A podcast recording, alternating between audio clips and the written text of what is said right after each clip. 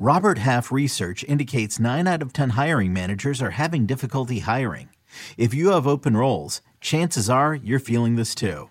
That's why you need Robert Half. Our specialized recruiting professionals engage with our proprietary AI to connect businesses of all sizes with highly skilled talent in finance and accounting, technology, marketing and creative, legal, and administrative and customer support.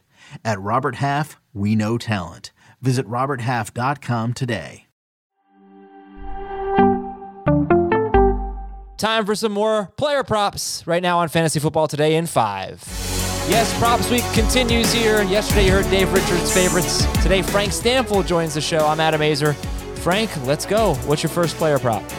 Let's start off with a Joe Mixon under 92 and a half total yards. I got this last week, 95 and a half, but it continues to drop. It's 92 and a half right now over at Caesars. And I think it's probably going to drop more as we get closer to the start of the game. He's gone under this number in five of his last eight games.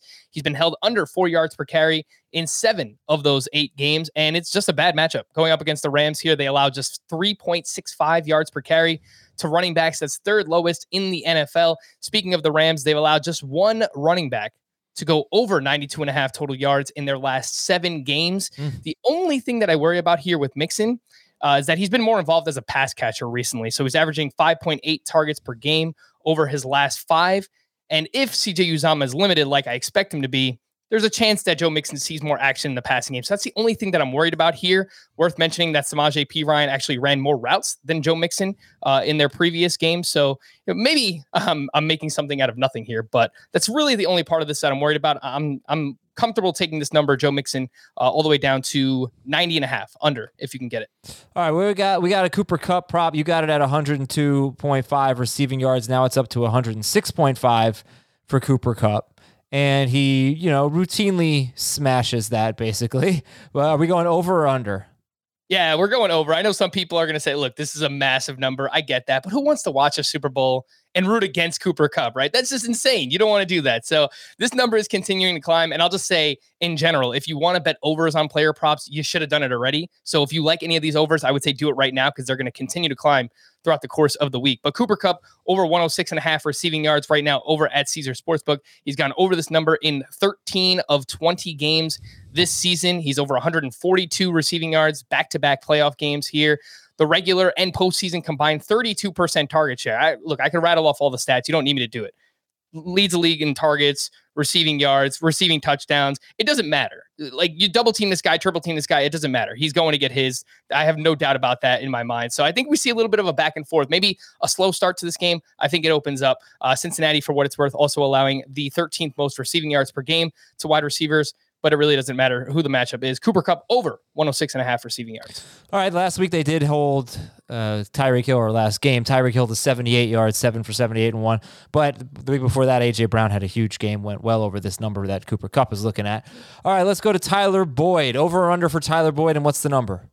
Yeah, so we're going over 40 and a half receiving yards. This one is a little bit curious. I will admit that, but stick with me here. Okay. Uh, he's gone under in four straight. He's gone over this number in just eight of 19 games. However, there are a few things pl- at play here. First, CJ Uzomah.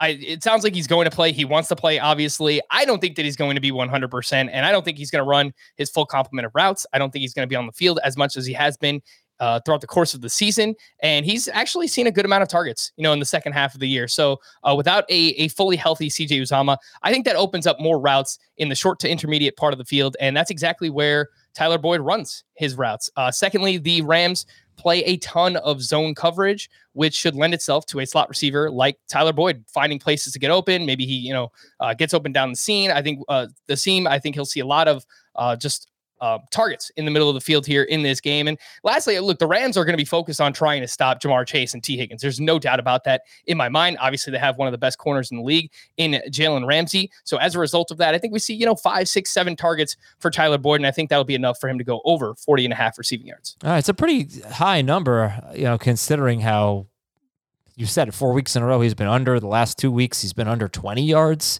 So maybe it is the Uzomah thing. But all right, good reasoning there for Tyler Boyd over 40 and a half. Odell Beckham. You got an Odell Beckham prop. Odell Beckham over 23 and a half yards for his longest reception. He's gone over this number in two of three games in the playoffs, and he's been more involved in the postseason 24% target share. Van Jefferson has kind of been phased out of the offense here. Uh, Tyler Higbee doesn't look like he's going to be uh, healthy to go in this game. You know, maybe he finds a way to suit up, but again, I don't think he's going to be uh, fully healthy in this one. So I think that lends itself to more targets for Odell Beckham as well. The Bengals allowed 65 receptions of 20 plus yards in the regular season. That was third most in the NFL. They've allowed five more of those in three postseason games. And this is just the stage, right, for Odell Beckham. Like, if there's ever a time when he's going to show out, why wouldn't it be the Super Bowl? Last year, Adam, I gave you Gronk to score a touchdown in the Super Bowl. Yeah. It just made sense, right? Like, Gronk on the biggest stage. And I just feel the same way about Odell Beckham. I think they're going to try to find ways to take shots down the field with him. And it wouldn't surprise me if he scores a long touchdown in this game. You don't even need it to be that long, right? Like over right. 23 and a half. I, I, think that's certainly doable. So give me that Odell Beckham over 23 and a half, longest reception. More props the rest of the week. Three more episodes of these. And that's Frank Stampfl giving you his favorites. So uh, please check him out at roto underscore Frank on Twitter, at roto underscore Frank. And he also hosts the Fantasy Football Today DFS podcast. Thanks so much for watching and listening, everybody. We'll talk to you tomorrow on Fantasy Football Today in five.